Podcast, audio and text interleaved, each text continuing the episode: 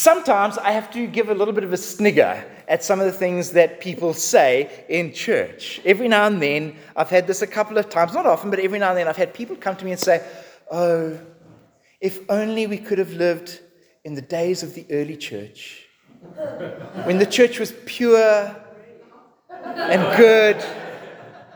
Yeah, really, exactly. The church in its purest form, no denominations, no theology, just pure church. And I'm like, have you read the Bible? have you read the Bible? In particular, have you read First Corinthians? I mean, we have denominations in our area. They had denominations in the church. They had Paul, Apollos, Peter, Jesus groups.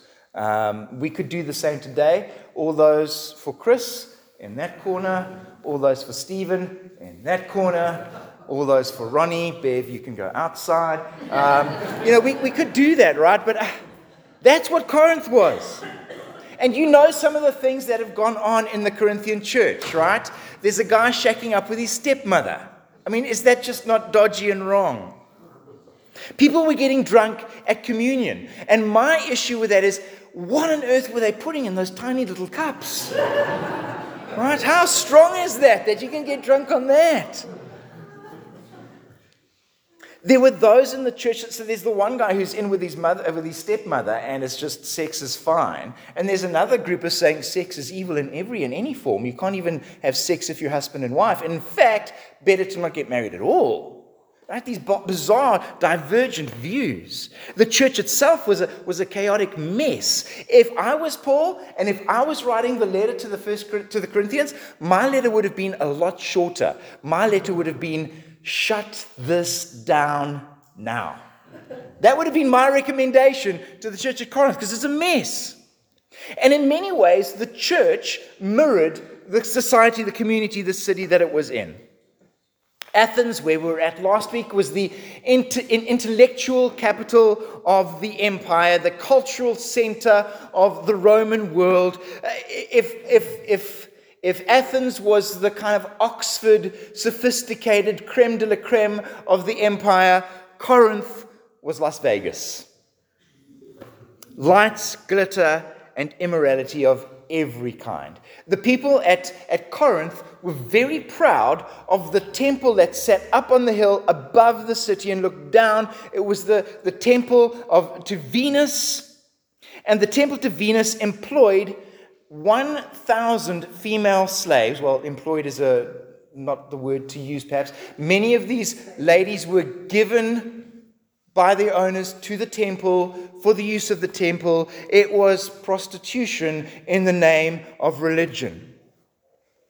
It had become a catchphrase at the time to, to go Corinthian, to Corinthianize, and it meant to live immorally to live without any morals at all. It was a city completely out of control. It was a city of, of, of vice and indulgence and, and sensual pleasure.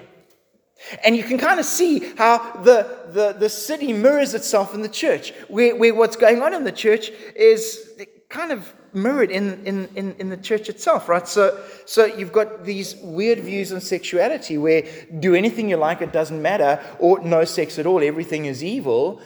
And that's really just a reaction to the city itself, a reaction to the culture of those who are saying, well, the culture does it, we'll just do it, or the, the church saying, well, the culture's bad, so we're just not going to have anything to do with the culture at all. It's just a reaction to the culture. Getting drunk in church, well, that was the norm at every other temple in the city. Every other temple, you get drunk there on a Sunday morning or a Friday night or whatever it is. That was just part of worship. So that just comes into the church as well. And when it comes to church services, Paul actually has to say at the end of his letter listen, God is not a God of chaos. And the chaoticness of what goes on a Sunday morning is a reflection of the chaoticness of your city and not a reflection of, of God and God's sovereign care over creation. Now, the letter First Corinthians gets written by Paul a couple of years, perhaps, after he'd been in the city, or after he'd arrived in the city. In Acts chapter 18, we're going to read this morning Paul's first encounter with Corinth. Now, we, have been tracking Paul's movements for the last little while now through Greece, through the north of Greece. He's now into the south of Greece. Uh, he was in Philippi for not very long, ended up in beaten and in jail. From there, he went to Thessalonica. He was in Thessalonica for three Sabbaths, three Fridays, for less than a month. Got chased out of there, went down to Berea. The guys in, in Thessalonica chased him in Berea and chased him out of Berea, where he then ended up in Athens. Um, we're not sure how long he was in Athens, but it doesn't seem like he was there much longer either. So Paul has gone from city to city to city. There's been four cities in a row, all of them that he hasn't spent, well, much more than two or three months, perhaps, per city at the most. In each city, he's left a little fledgling church. In each city, he's been chased out. He hasn't just, you know, left of his own free will. He's been escorted out of the city limits and told, do not come back. And now he arrives in Corinth, and he's going to stay 18 months in Corinth. He's going to stay there for a year and a half. So after a month here and two months there, now he settles down for 18 months. And um, he's got all this time to teach and instruct and train. He's got Timothy and Silas have come and join him in establishing this church. He meets Aquila and Priscilla, a wonderful couple who are going to be Paul's partners in ministry for many years. And, and, and, they spend all this time establishing, 18 months to establish this this great church, and the result of it is the letter to First Corinthians. And it's kind of weird that he spends three weeks in Thessalonica and says, You guys are great. You guys are awesome. The gospel springs out of you guys. It's fantastic. He spends 18 months in Corinth and says, You guys are nasty and a mess and you need to fix yourselves up. Let's read where it all started Acts chapter 18. After this, Paul left Athens and went to Corinth. There he met a Jew named Aquila, a native of Pontus, who had recently come from Italy with his wife Priscilla because Claudius had ordered all the Jews to leave Rome. Paul went to see them, and because he was a tent maker as they were, he stayed and worked with them. Every Sabbath, he reasoned in the synagogue, trying to persuade Jews and Greeks. When Silas and Timothy came from Macedonia, Paul devoted himself exclusively to preaching, testifying to the Jews that Jesus was the Christ. But when the Jews opposed Paul and became abusive, he shook out his clothes in protest and said to them, Your blood be on your own heads. I'm clear in my conscience, in my responsibility. From now on, I will go to the Gentiles. Then Paul left the synagogue and went next door to the house of Titus Justus, a worshipper of God. Crispus, the synagogue ruler, and his entire household believed in the Lord. And many other Corinthians who heard him believed and were baptized. One night, the Lord spoke to Paul in a vision Do not be afraid. Keep on speaking. Do not be silent. For I am with you and no one is going to attack and harm you because I have many people in the city. So Paul stayed for a year and a half teaching them the word of God. While Gallio was proconsul of Achaia, the Jews made a united attack on Paul and brought him into court. This man, they charged, is persuading the people to worship God in ways that are contrary to the law. Just as Paul was about to speak, Gallio said to the Jews, if you Jews were making a complaint about some misdemeanor or a serious crime, it would be reasonable for me to listen to you. But since it involves questions and words about names and your own law, settle the matter amongst yourselves. I will not be a judge of such things. So he had them ejected from the court. And then they all turned on Sosthenes, the synagogue ruler, and beat him in front of the court. And Gallio showed no concern whatsoever. Isn't it, wouldn't it have been fun to be part of a court proceedings back in those days? I think that ministry in Athens, and not just Athens, but in the previous three cities, had to have been a little draining for Paul. In Athens, he's gone toe to toe with the intelligentsia of the age. Some believed, many sneered. And so, what is Paul's frame of mind when he arrives in Corinth, having been sneered at in Athens, having been chased out of Philippi, Thessalonica, and Berea, what's his frame of mind when he arrives in Corinth? Well, if you flip over a few pages to 1 Corinthians chapter 2, Paul says this, chapter 2, verse 1 When I came to you, brothers, I did not come with eloquence or superior wisdom as I proclaimed to you the testimony about God. For I resolved to know nothing while I was with you except Jesus Christ and Him crucified. Then listen to this I came to you in weakness and fear with much trembling. My message and my preaching were not with wise and persuasive words, but with a demonstration of the Spirit's power, so that your faith might not rest on man's wisdom, but on God's power. You see that? As Paul arrives in the city of Corinth, what's, what's going on in his mind? What is he thinking? Where, where, where, what are his, where, are his emotions at? What, what, state, what frame of mind is he in?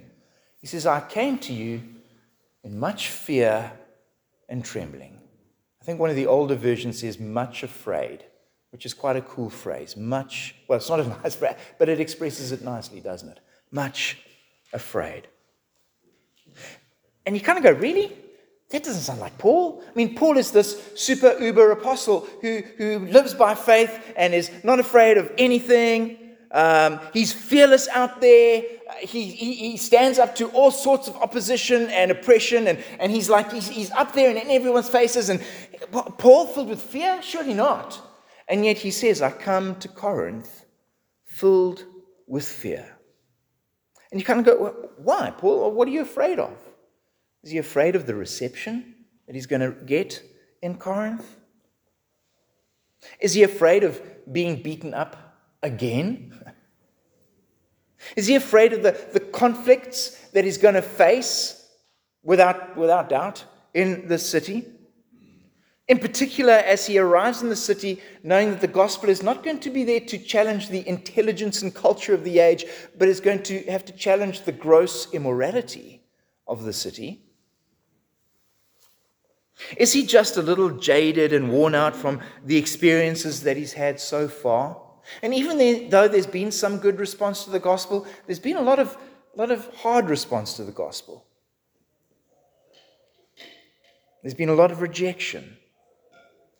And in all of this, I, am not sure which it is, a combination of all of them, maybe something else altogether. And in all of this, Paul arrives in this city fearful and afraid.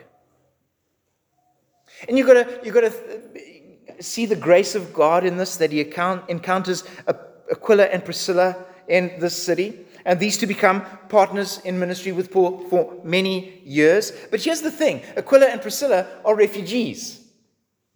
They've had to run away from Rome. And the reason they've had to run away from Rome is because Claudius, the emperor, has just expelled all Jews from the city. And he's kicked all Jews from the city because of the uprising around the Chrestus, a man called Chrestus, which is Jesus. And at that stage, amongst the understanding of many people at the time, uh, Christianity was still a sect of Judaism. And of course, the Jews are still arguing amongst themselves and just don't like this idea that a Messiah has apparently come and the Messiah has died. And it's clear they've caused such a stir in the city of Rome that the Roman emperor said, I'm done with this. I'm not going to deal with all of your goings on. All Jews out the city. And so Priscilla and Aquila have had to run along with others. I don't know what they've left behind in Rome, but they haven't had, you know, three months' notice to get out of the place. It's probably, you're out of here by tomorrow morning. Our soldiers are escorting you out. And so they're refugees. And Paul joins them, and they, they get together to make tents. Um, Paul realizes they make tents, he can make tents too, so that they, they join forces. And in order to make uh, tents, some of you go camping and you have it easy. Some, there's some of you that go camping. Some, someone was telling me last week, oh, it was, it, was, it was Greg and Shannon. I think Greg spent an hour and a half putting his tent up, and was it Shannon who pushed a button? And, you know, one of those pop up things. Wonderful, right? Some of you going camping next week, and you have your nylon and your bendy poles, and, you know, you poke someone in the, uh, in the eye. Or I don't know. You, back in these days, the tents were made of leather. And if you're going to work with leather, leather needs to be nice and soft. And so, you, if you're going to work with leather, you need to be where the leather workers, or the tanners are, and the tanners are out of town, downwind. Because the way, the, the best thing to do, well, the second best thing to do with leather, the, the very best thing to do with, with cowhide is to keep the cow's insides in place. the second best thing to do with leather is to make it soft by leaving it in a bucket of wee. And the way that you would do that is that they would go and collect the night pots from the city early in the morning and take it out the city and fill buckets there and soak there. And it's actually quite a thing, isn't it? I mean, some of you remember the days, right? You, you put your, your one bucket out, and then 10 minutes later, you open the door and pick up your bottle of milk. It's quite an exchange, isn't it? I mean, talk about, you know, it's one thing going from water to wine, but um, anyway. just, it's just a thought that occurred to me. Anyway, so, but no, they take these buckets of, of, of wee and they, the, the, you know what it's like when you haven't, you forgot to flush the toilet last night and that little bit of aroma in the morning. Can you imagine buckets of that? So, so that's where Paul and Priscilla and Aquila are. That's where they're working, on the edges of town amongst the refugees. And Paul's out there and he's working night and day and once a week on the Sabbath, he gets to go to the synagogue and engage with the people at the synagogue and, um, and reason with the Jews there. But it, there's, there is just in this, just the kind of people that God is able to use to establish and expand his kingdom. That God uses these refugees on the edge of town for the purpose of his kingdom and for the establishing of his church. It's like God can use anyone. If you can use a refugee, you think of all the refugees that have headed into Europe in the last couple of years. You just wonder what God is doing there.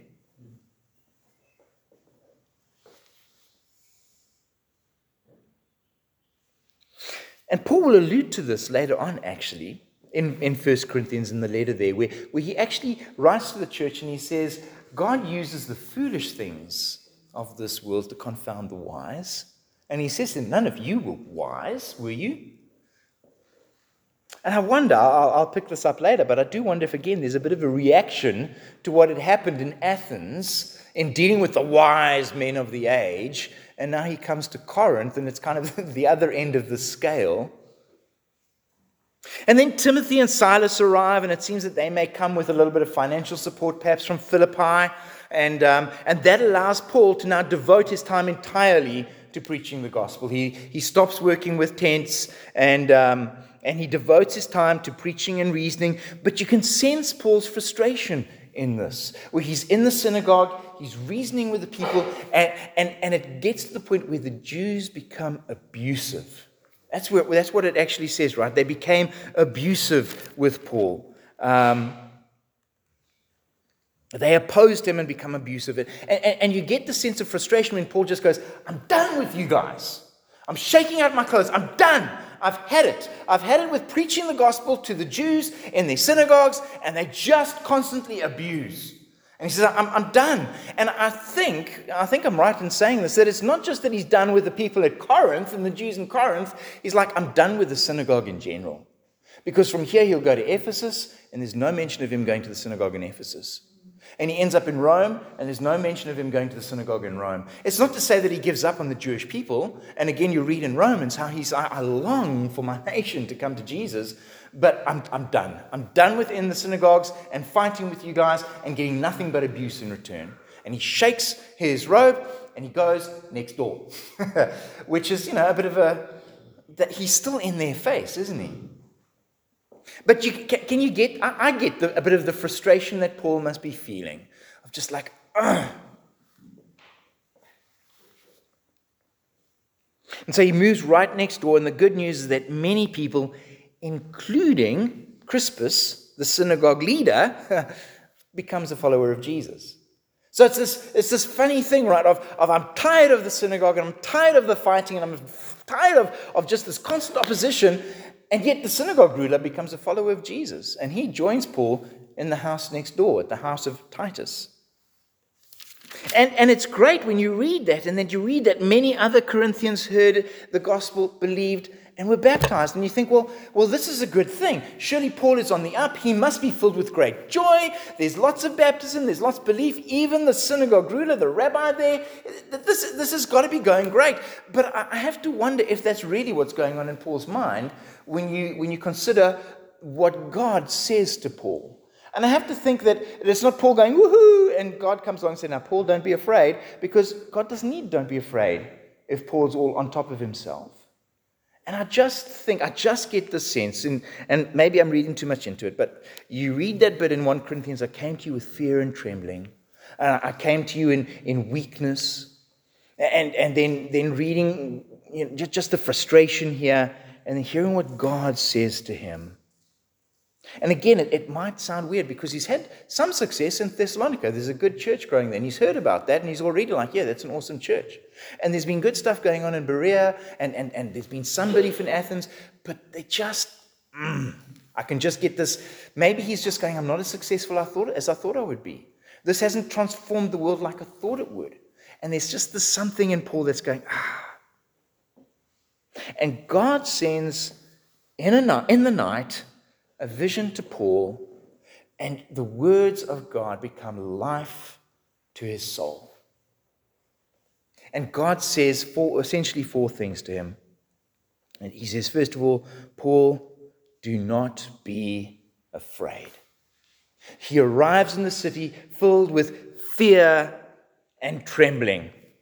And God speaks to Paul right to his heart and says, Paul, do not be afraid fear of a beating, fear of failure, fear of losing approval, fear of a loss of dignity, fear of what the neighbors might say. And God says to Paul, Do not fear. You know what the most often repeated command in the Bible is, right? Do not lie. No, it's not that one. Do not covet your, your neighbor's Aston Martin. No, it's not that one either. It's do not fear. That's the most repeated command in the Bible. Somebody said it was, it's repeated 365 times, one for every day. I don't know if that's true or not, I haven't counted. Um, but that command, do not fear. And you wonder, again, it's like, what is Paul afraid of? And in some senses, I don't know that it matters what he's afraid of. The simple truth is, do not be afraid. What are you afraid of? Afraid of the future and what might be? Afraid of the past and how that still haunts you? Fear of where your children will end up? A fear of losing your reputation? a fear of losing the approval of those that matter, a fear of failure at work, in relationship, perhaps even a fear of this is weird, but a fear of success, what that might bring, a fear of spiders. That's okay. You're allowed to be afraid of spiders. That's fine. Um, it says there somewhere in the Bible, fear nothing but the eight legged arachnids. And your wife, you can fear that as well. Um, but other than that, other than that, do not be afraid. And I think often we are, we're fearful people. It's not to say uh, be stupid, right? It's not like leave your front door open at night with big flashing lights. Uh, don't be, af- no, no, don't be stupid. That's part of the command. Don't be stupid, right? So lock your doors. But do not be afraid. And we live with such fear. Not just fear of the dark, um, and fear of crime, and fear of lack of electricity and what that may mean, but it's the, the internal fears and the, that, that wrestle with our emotions and leave us.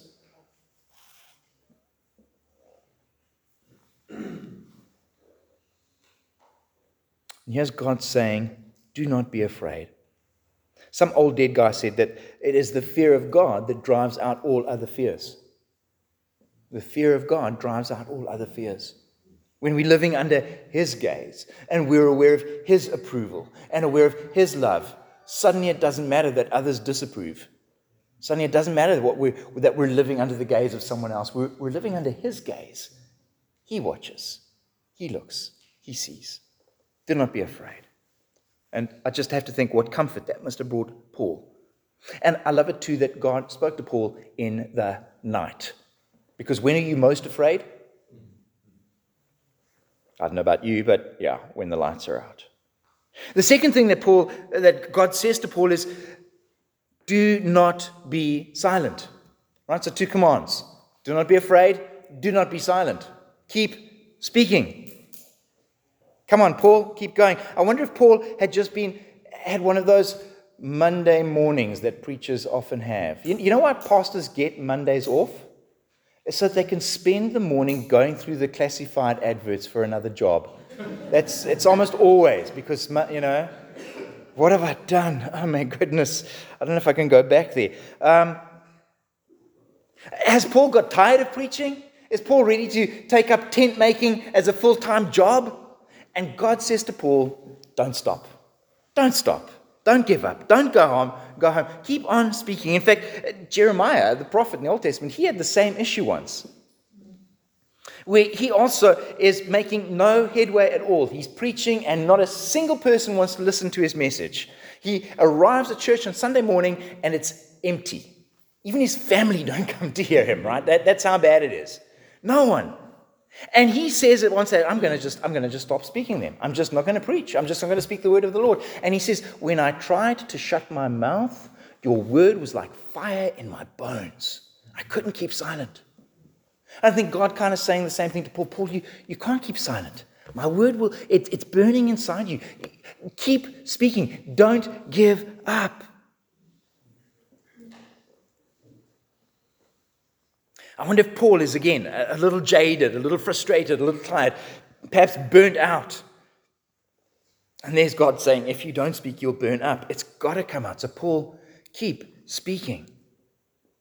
And that res- message that I read in 1 Corinthians, where he says, I came to you in much fear and trembling, he said in that passage, I don't know if you caught it, where he says, I resolved to bring to you the message of God.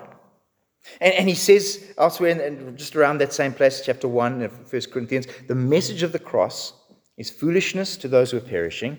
And then he quotes this. He says, I will destroy the wisdom of the wise, the intelligent of the, the intelligence of the intelligent I will frustrate. And then he says, Where's the wise man? Where's the philosopher of this age?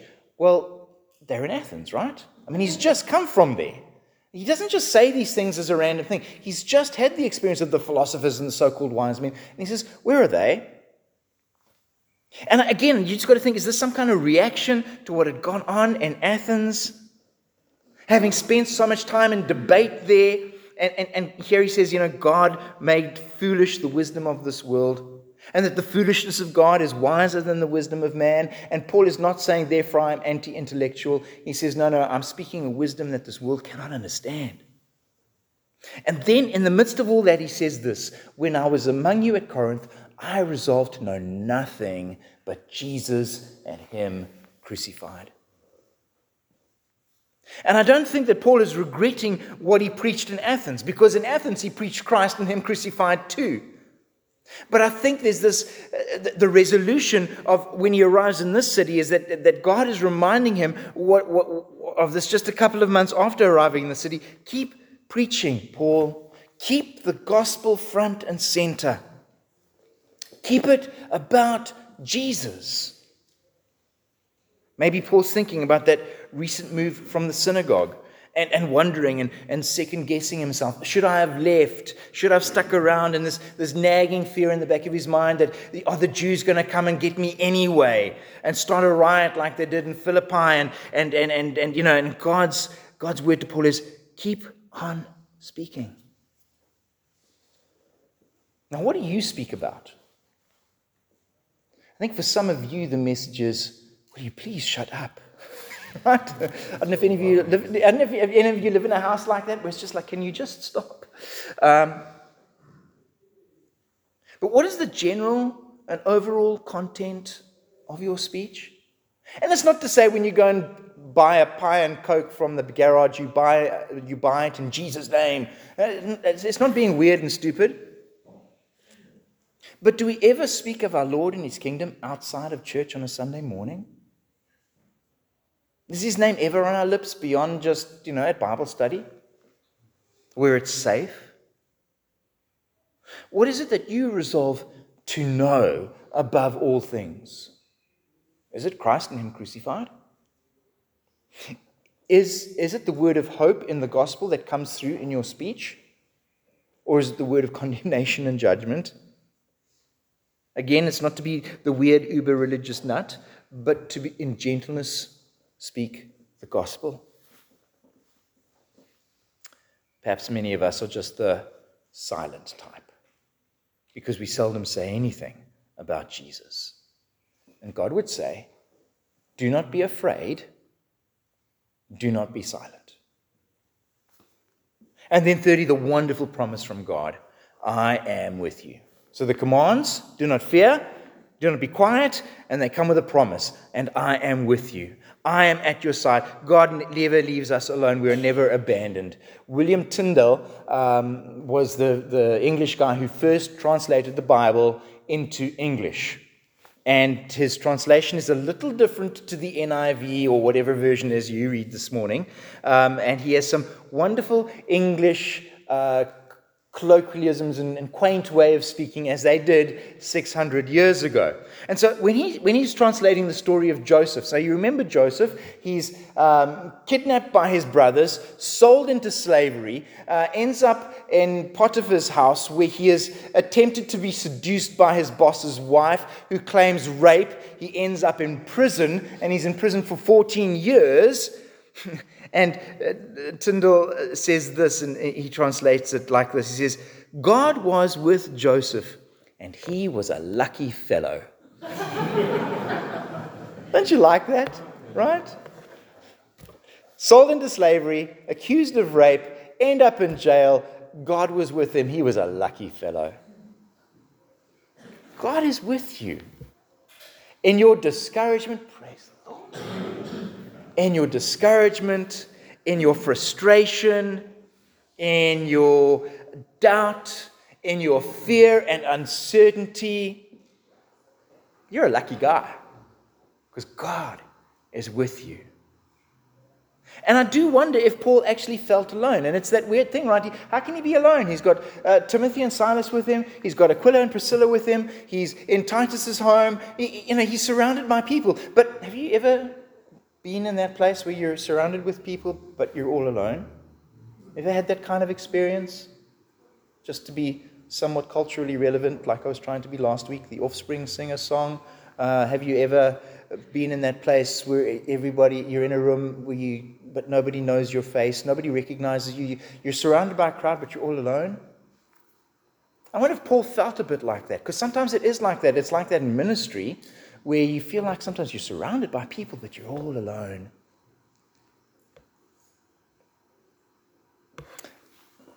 We've got three elders in our church now, and it's great to know that Stephen is with me and that Ronnie is with me. But it's better to know that God is with me. Do not be afraid. Do not be silent. God is with you. And then, by way of encouragement, God says this to Paul He says, I have many people in the city that are mine. And, and what God is saying in this is listen, Paul, there are lots of people here who are going to become Christians. There are a lot of people here who are going to come into the, king, into the kingdom. And your job is to preach the gospel so that they can hear it, so that they can come into the kingdom. But I've got lots of people in the city waiting to, to come to faith. So get on with the job, Paul. There's lots of people here. It's your job to tell them. And, and, and there is great comfort in, in this for Paul because it reminds Paul it's God's kingdom and it's God's work and God's kingdom will grow because God is doing it.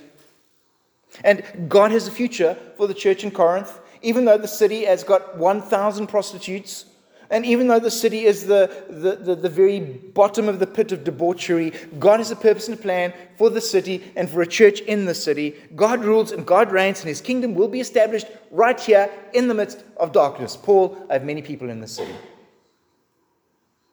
What a great encouragement. What a great encouragement to us that God is at work, that God's purposes prevail. And when you're wondering about your uncertainties and your doubts and your fears and how's it going to go, and whether that's at work or in the home or, or in ministry, and to be able to go, God's in this. God has many people. God has a purpose. God has plans beyond what you ever thought or imagined. And you know how this turns out. I mean, I, I, think it's hilarious how it goes, right? We read that Crispus, the synagogue leader, becomes a believer. And so the synagogue then appoint another guy to be their leader, a guy called Sosthenes. And he, a couple of months later, leads a delegation to the court, dragging Paul to the court in the hopes that Paul will be booted out of the city. He's probably heard how, how well that worked in Philippi, Thessalonica, Berea. Let's just do the same thing again. And he drags Paul to Gallio, who is the kind of the, what he's the proconsul, which is like the kind of the governor of the city. And for those history buffs here, Gallio is the brother of Seneca. Seneca was the tutor of Nero, and Seneca and Gallio both commit suicide because Nero tells them they should. Just for fun. And Paul gets dragged to the, the, the, officials. He is accused of, of just this ridiculousness. And, and you've, got to go, you've got to be thinking, Paul's sitting there going, ah, Here we go again. I've seen this movie before, right? It's all happening again. Another beating, some more jail time. If I'm lucky, they'll escort me out the city again. But instead, what happens is that Gallio kind of turns the tables and says, if this was about murder or theft, you've come to the right guy. But it's about words and debate about your religion. Sort out yourselves. I'm not interested. and so the tables are turned, and instead of Paul getting a beating, Sosthenes, the new synagogue leader, gets a beating. And then something unusual and somewhat unexpected happens because Paul leaves the city of Corinth and a year later writes a letter to the city of to the church in the city of Corinth and he says in the letter greet Sosthenes. Now there may have been a thousand people called Sosthenes in the city. But you know, what are the chances? And I just think that's kind of hilarious, isn't it? Paul, I have many people in the city, people you wouldn't believe, Sosthenes. Think of the irony of the poor synagogue guys. Crispus, the synagogue leader, becomes a Christian and he leaves, and they're like, oh, idiot, what are we going to do? Let's appoint another guy. Sosthenes, you're the man. Sosthenes gets beaten up and then becomes a Christian. And the synagogue have to go, oh, another one. and a couple of years later, Paul is greeting Sosthenes, the guy that got beaten up by the crowds for trying to have Paul kicked out of the city.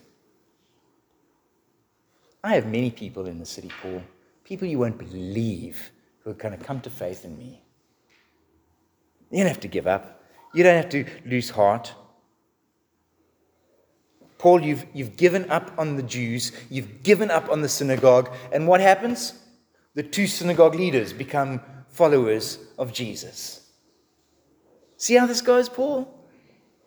You don't need to be discouraged and despairing. You don't need to be filled with fear and doubt and be much afraid. I said at the beginning that Paul stayed here for 18 months, much longer than anywhere else. You, you know why he stayed for 18 months? Because of what God said to him.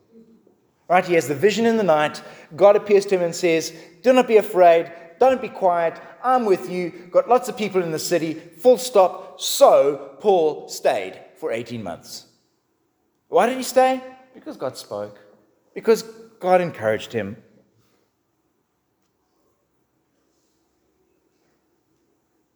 And because he hears God saying, Don't be afraid, speak up, I'm with you, he stayed. When you know God is with you, you can keep going. You can keep going. I think here's our, our kind of our, our big takeaway for, for this week for us is that Paul arrives in the city feeling the discouragement, feeling burnt out, facing a huge task in front of him. Is he going to do it? He's thrust into this place of all nastiness. He's worried about the churches that have been left behind. He's concerned for what the future might hold for him. There's a real threat of jail and a beating again. There is discouragement, there is doubt, there is stress. He's worried about his finances. He's having to work every day to fix tents. The weight is on him. If you go and read 2 Corinthians chapter 11 or 12 or somewhere there, where, where Paul outlines all the things that he's in fear of. And in the midst of that, it's not just the fear of the beatings and being mugged by bandits, it's the weight of the churches and the pressure that he felt. And he talks in 2 Corinthians about being a jar of clay, just weak. Ever feel a bit like that?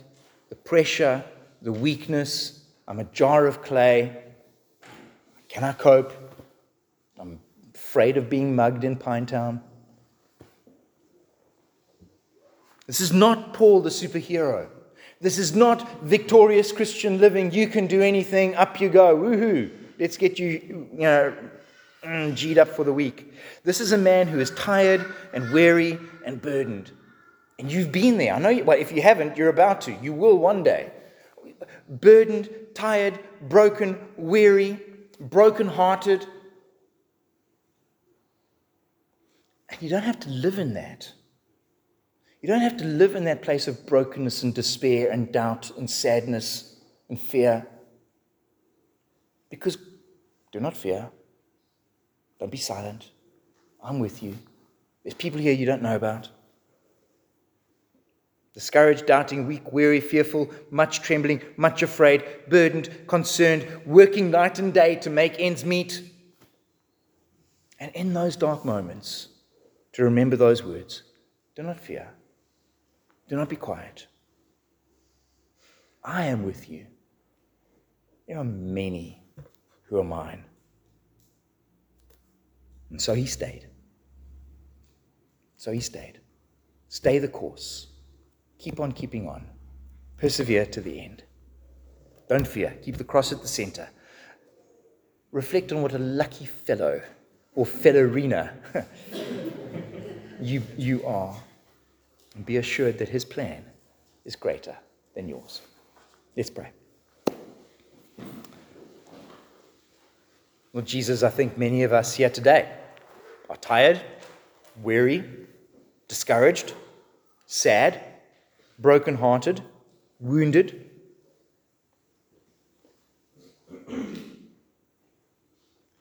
Some of us live with fears. Some of us are, are pursued by our fears of the past and what happened then. Some of us are fearful of our future. Many of us are afraid of what others may think.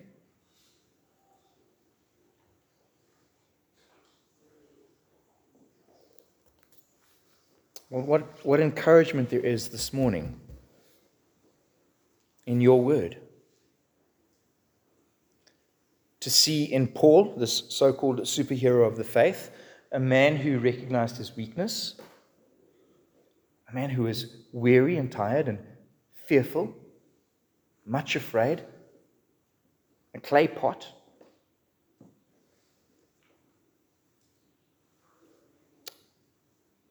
But Lord, to know that you're bigger than all of this. That you call us not to fear because we are loved by you, our approval is from you, that our hope and our future is in you. That you call us with boldness to speak out, to hold the cross before us, to know nothing but Jesus and Him crucified? And to reflect on what, what a lucky fellow I am. Lord, by your grace, drive this into our hearts, we pray. In Jesus' name, Amen. And the kettle has boiled.